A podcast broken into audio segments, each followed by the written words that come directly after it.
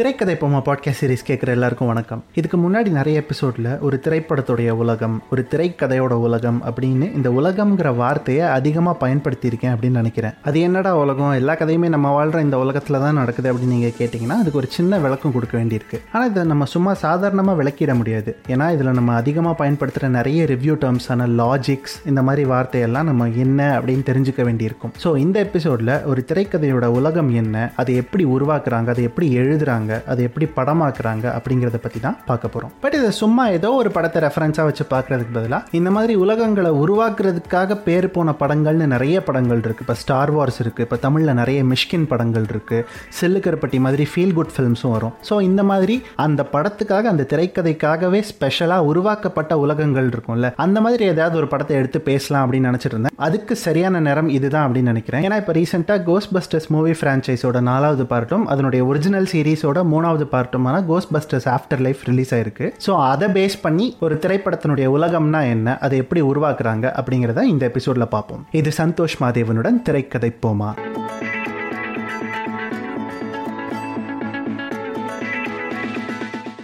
Psycho படம் வந்த டைமில் மிஷ்கின் கிட்ட ஒரு பேட்டியில் அந்த படத்தில் இருந்த நிறைய லாஜிக் மிஸ்டேக்ஸ் பற்றிலாம் கேட்டிருந்தாங்க. இவ்வளோ கிரைம்ஸ் நடக்குது அந்த ஊரில் வந்து சிசிடிவி கேமரா கூடவா இல்லை? அப்படிங்கிற மாதிரிலாம் கேள்வி கேட்டிருந்தாங்க. சைக்கோவோட திரைக்கதையுமே பார்த்தீங்கன்னா அது வந்து கோயம்புத்தூர் மாதிரி ஒரு பெரிய சிட்டியில் நடக்கிறது தான். கண்டிப்பாக அங்கே சிசிடிவி கேமராலாம் இருக்கும். ஆனால் அந்த படத்தில் பார்த்தீங்கன்னா நிறைய கிரைம்ஸ் நடக்கும். அது எதுவுமே சிசிடிவி கேமராவில் வந்து பதிகிற மாதிரி காட்சிகளோ அந்த லாஜிக்கை பற்றி கூட யோசிச்சிருக்க மாட்டாங்க. இதை பற்றி மிஷ்கின் கிட்ட கேட்கும்போது இதில் லாஜிக் பார்க்காதீங்க அதில் இருக்கிற பேரன்பை பாருங்க அப்படிங்கிற மாதிரி கேஷுவலாக சொல்லிட்டு போயிட்டாரு.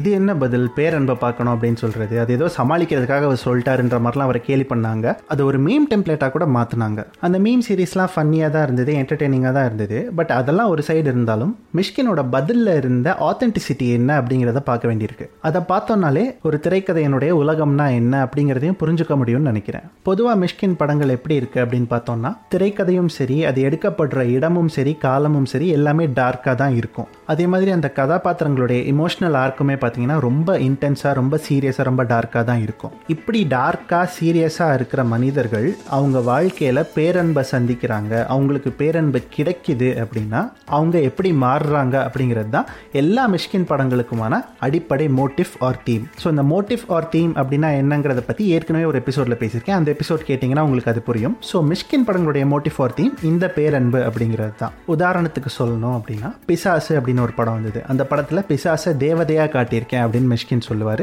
அது உண்மையும் கூட. அதே மாதிரி ஓனாய் மாட்டுக்குட்டியும் எடுத்துக்கோங்களேன். அதில் வந்து ஒரு கேங்ஸ்டர் தான் ப்ரொட்டாக்னிஸ்ட் அந்த ப்ரொட்டாக்னிஸ்ட் கடந்த காலத்தில் பெரிய கில்லராகவும் இருந்திருக்கான். ஆனால் அவனுக்கு ஒரு புள்ளியில் ஒரு பேரன்பு கிடைக்கிது. அந்த பேரன்பு அவனை வந்து ஒரு முழு மனுஷனாக மாற்றுது அப்படிங்கிற மாதிரி தான் அந்த படம் இருக்கும். அதே மாதிரி தான் சைக்கோ சைக்கோவில் வந்து ஒரு சைக்கோக்கு பேரன்பு கிடச்சிதுன்னா அவன் எப்படி மாறுறான்? அவன் வந்து குழந்தையா மாறுறான் அப்படிங்கிற மாதிரி சைக்கோவுடைய படத்தினுடைய தீம் இருக்கும். ஸோ இந்த பேரன்பை உணர்த்துறதுக்கு மிஷ்கின் ஒரு கதைக்களத்தை எடுத்துக்கிறாரு. சில கதாபாத்திரங்களை சூஸ் பண்ணிக்கிறாரு. இந்த கதாபாத்திரங்களோட இமோஷனல் ஆர்க் தான் அந்த படத்தினுடைய உலகத்தின் அடிப்படை செயல்பாடாக இருக்குமே தவிர அந்த படத்தினுடைய உலகத்தில் வேற என்ன எலமெண்ட்ஸ் இருந்தாலும் இல்லைனாலும் அது அங்கே ஒரு பெரிய பொருட்டே கிடையாது. இப்போ இதுவே தான் சில்லுக்கருப்பட்டி மாதிரி படங்களுக்கும் பொருந்தும். இப்போ சில்லுக்கருப்பட்டி வந்து நாலு கதைகள் கொண்ட ஒரு ஆந்தாலஜி இப்போ இந்த நாலு கதைகளுமே சென்னையில் இருக்கிற ஒரு பகுதியில் தான் நடக்குது. ஆனால் அந்த படத்தில் இப்போ நம்ம சிசிடிவி கேமரா மாதிரி லாஜிக்ஸ் எல்லாம் தேட ஆரம்பித்தோம் அப்படின்னா அந்த படத்தினுடைய திரைக்கதை இயங்கவே செய்யாது. உதாரணத்துக்கு அதில் ரெண்டாவதாக வர கதை இருக்குல்ல அதை பார்த்தோம்னா டெஸ்டிகுலர் கேன்சரில் சர்வைவராக இருக்கிற ஒரு பையனுக்கும் ஒரு ஃபேஷன் டிசைனராக இருக்கிற பொண்ணுக்கும் நடுவில் காதல் வர்றது தான் அந்த கதையினுடைய சாராம்சம். சில்லுக்கருப்பட்டியில் இருக்கிற அந்த நாலு கதைகளுடைய காமன் தீம் என்ன அப்படின்னு பார்த்தோம்னா ஹோப் தான். இந்த ஹோப் அண்ட் பாசிட்டிவிட்டியை பேஸ் பண்ணி தான் அந்த நாலு கதைகளுமே இருக்கும். இந்த ஹோப் அண்ட் பாசிட்டிவிட்டி அந்த கேரக்டர்ஸ் எல்லாருக்குமே ஒரு மேஜிக் மாதிரி தான் நடக்கும். அதனால இந்த படத்தினுடைய என்டையர் ஸ்க்ரீன் பிளேயுமே ரொம்ப மேஜிக்கலாக இருக்கும். இப்போ அவங்க கதையை எடுத்துப்போமே அவங்க கதையில் என்ன நடக்குது? ரெண்டு பேரும் டெய்லி ஒரு கேபை ஷேர் பண்ணுறாங்க இப்படி ஒரு கார்போலிங் வெப்சைட்டோ பிளாட்ஃபார்மோ ரெண்டு பேரும் இந்த மாதிரி டெய்லி சேர்த்து வைக்குமா அப்படிங்கிற ஒரு லாஜிக்கை பார்த்தோம்னா செல்லுக்கருப்பட்டியை நம்மளால் கன்சியூம் பண்ணவே முடியாது.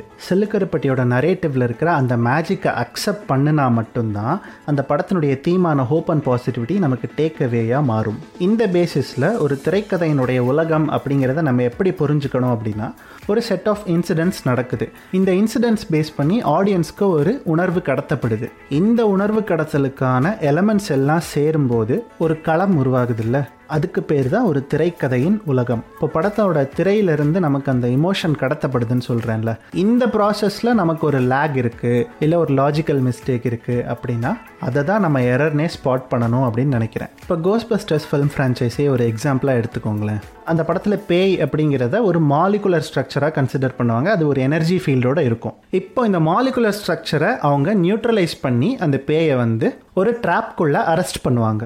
இதுக்கு அவங்க நியூக்ளியர் எனர்ஜியாக ஒரு கவுண்டர் எனர்ஜியாக யூஸ் பண்ணுவாங்க. இதுதான் கோஸ்ட் பஸ்டர்ஸ் உலகத்தோட ஒரு சயின்டிஃபிக்கான டெஃபினேஷன் அப்படின்னு சொல்லணும். இந்த டெஃபினேஷன்ஸ் பேஸ் பண்ணி உருவாக்கப்பட்ட ஒரு உலகத்துக்குள்ள ஒரு காமெடியான திரைக்கதை நிகழுது. இப்போ இதில் வர பேய்கள் பார்க்கறதுக்கு எப்படி வேணாலும் இருக்கலாம். அவங்க ரிவெஞ்ச் எடுக்கணும்னு தான் இந்த உலகத்துக்கு வரணும்னு அவசியம் இல்லை. அவங்களோட பர்பஸ் வேறையா இருக்கலாம். மற்ற படங்கள் மாதிரி பேய்க்கு வந்து ஒரு ஃப்ளாஷ்பேக் இருக்கணும் அப்படிங்கிறதெல்லாம் அவசியமே கிடையாது. பட் இந்த படத்தில் பேய் வந்து ஒரு எனர்ஜி ஃபார்மாக தான் இருக்கும். அந்த லாஜிக்கை மட்டும்தான் கோஸ்ட் பஸ்டர்ஸ் கடைசி வரைக்கும் கடைபிடிக்கணும் இதுதான் கோஸ் பஸ்டர்ஸ் உலகம் கோஸ் பஸ்டர்ஸ் திரைக்கதைக்கு கொடுக்குற ஒரு பேசிக் ரெஸ்பான்சிபிலிட்டி இந்த ரெஸ்பான்சிபிலிட்டியை ஒருவேளை கோஸ் பஸ்டர்ஸ் திரைக்கதையை பிரேக் பண்ணுச்சுன்னா தான் நம்ம அதை லாஜிக்கல் மிஸ்டேக்னு பார்க்க முடியும். இப்போ Ghostbusters part one and two எடுத்துக்கோங்களேன். அந்த ரெண்டு பாகத்திலையுமே உலகத்தையே அழிக்கிற அளவுக்கு ஒரு எனர்ஜி ஃபார்ம் உருவாகி வரும். அதை எப்படி கோஸ் பஸ்டர்ஸ்னுடைய இந்த டெக்னாலஜி தன்னுடைய கவுண்டர் எனர்ஜி மூலமாக கட்டுப்படுத்துது அப்படிங்கிறது அந்த படத்தினுடைய கதையாக இருந்தது. இப்போ கோஸ்பஸ்டர்ஸ் த்ரீ வந்திருக்குல்ல ஆஃப்டர் லைஃப் இதனுடைய கதையுமே கிட்டத்தட்ட அதே தான் இந்த படம் எப்படி தன்னுடைய உலகத்தின் விதிகளுக்கு உட்பட்டு இயங்கி இருக்கு அப்படிங்கிறது தான் அடுத்த செக்மெண்ட்ல பார்க்க போறோம்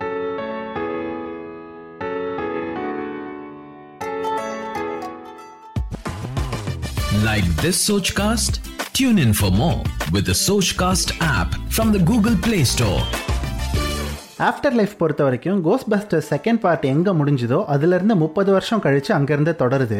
அந்த படம் எயிட்டிஸில் நடந்த ஒரு கதை. இந்த படம் டூ தௌசண்ட் டுவெண்ட்டி ஒனில் நடக்கிற ஒரு கதை. வெறும் ரெண்டு மூணு வருஷம் கேப்பில் வந்த Ghostbuster first part and second பார்ட்டை கம்பேர் பண்ணாலே அதுலேயே நிறைய டிஃப்ரென்சஸ் இருக்கும். இது வந்து கிட்டத்தட்ட தேர்ட்டி இயர்ஸ்க்கு அப்புறம் வர ஒரு படம் அப்படிங்கிறதுனால இதுலேயும் ரியல் வேர்ல்டோட வேல்யூ சிஸ்டம் ரொம்ப அதிகமாக இன்ஃப்ளூயன்ஸ் ஆகிருக்கிறத பார்க்க முடியுது. இந்த ஜென்ரேஷன் கேப் இருந்தாலுமே கூட கோஸ்ட் பஸ்டர்ஸோட அடிப்படை லாஜிக்ஸ் இருக்குல்ல. இந்த எனர்ஜி அண்ட் கவுண்டர் எனர்ஜி அதை வந்து இந்த படம் எங்கேயுமே மீறலை அப்படின்னு தான் சொல்லணும். அதே மாதிரி இந்த படம் வந்து மற்ற ரெண்டு படங்கள்லேருந்து எங்கே வேறுபட்டு இருக்குது அப்படின்னு பார்த்தீங்கன்னா இந்த படம் தன்னுடைய மூடை செட் பண்ணிக்கிறதுக்காக எடுக்கிற டைமில் தான். கோஸ் பஸ்டர்ஸோட முதல் ரெண்டு பார்ட்டை பார்த்தீங்கன்னா அந்த ரெண்டு பார்ட்லையுமே அந்த படம் தன்னுடைய கான்ஃப்ளிக்டை வந்து முதல் அஞ்சு நிமிஷத்துக்குள்ளேயே எஸ்டாப்ளிஷ் பண்ணிடும். அண்ட் ஒரு காமன் நேரத்துக்குள்ளேயே கோஸ் பஸ்டர்ஸ் ஆக்ஷனில் இறங்கிடுவாங்க அண்ட் ஆக்ஷனுக்கு கவுண்டர் ஆக்ஷன் வரும். அப்புறம் இந்த கான்ஃப்ளிக்ட் வந்து ரொம்ப பெருசாக வளர்ந்து நிற்கும் அந்த பெருசாக வளர்ந்துருக்கிற கான்ஃப்ளிக்டை ரிசால்வ் பண்ணுவாங்க. ஆனால் இந்த பார்ட்டை பொறுத்த வரைக்கும் பார்த்தீங்கன்னா இது ஆரம்பத்தில் ஒரு சின்ன ஹிண்ட்டை கொடுத்துட்டு அதுக்கப்புறமா கதை முதல்ல ஆரம்பிக்குது. கதை ஆரம்பிச்சு கதையில் இருக்கிற கேரக்டர்ஸ் எஸ்டாப்ளிஷ் பண்ணி அந்த ஊரை எஸ்டாப்ளிஷ் பண்ணி கொஞ்சம் கொஞ்சமாக ஒரு ஸ்லோ பர்ன் ஃபேஸில் டுவெண்ட்டி தேர்ட்டி மினிட்ஸ்க்கு அப்புறமா தான் கான்ஃப்ளிக்டோட சீரியஸ்னஸ்க்குள்ளேயே போகுது. அண்ட் இந்த ஜென்ரேஷன் கேப்புக்காக அவங்க ட்ரீட்மெண்ட்டே எப்படி வச்சிருக்காங்கன்னா இந்த ஒரிஜினல் கோஸ்ட் பஸ்டர்ஸ் ரெண்டு படம் பார்க்காதவங்களுக்கு கூட இந்த கோஸ்ட் பஸ்டர்ஸ்னா யாரு இவங்க என்ன பண்ணுவாங்க இவங்களோட டெக் எப்படி வேலை செய்யும் அப்படிங்கிறது எல்லாத்தையுமே இந்த படத்தில் டீட்டெயில் பண்ணியிருக்காங்க. ஆனால் இந்த டீட்டெயிலிங்லேயுமே ஒரு ஸ்மார்ட்னஸ் இருக்கு. என்ன மாதிரி ஸ்மார்ட்னஸ் அப்படின்னு பார்த்தீங்கன்னா இந்த ஃப்ரான்ச்சைஸை முத முதல்ல புதுசாக பார்க்குறவங்களுக்கு அது ப்ராப்பர் செட்டப் அண்ட் எஸ்டாப்ளிஷ்மெண்ட் சீன்ஸாக இருக்கும்.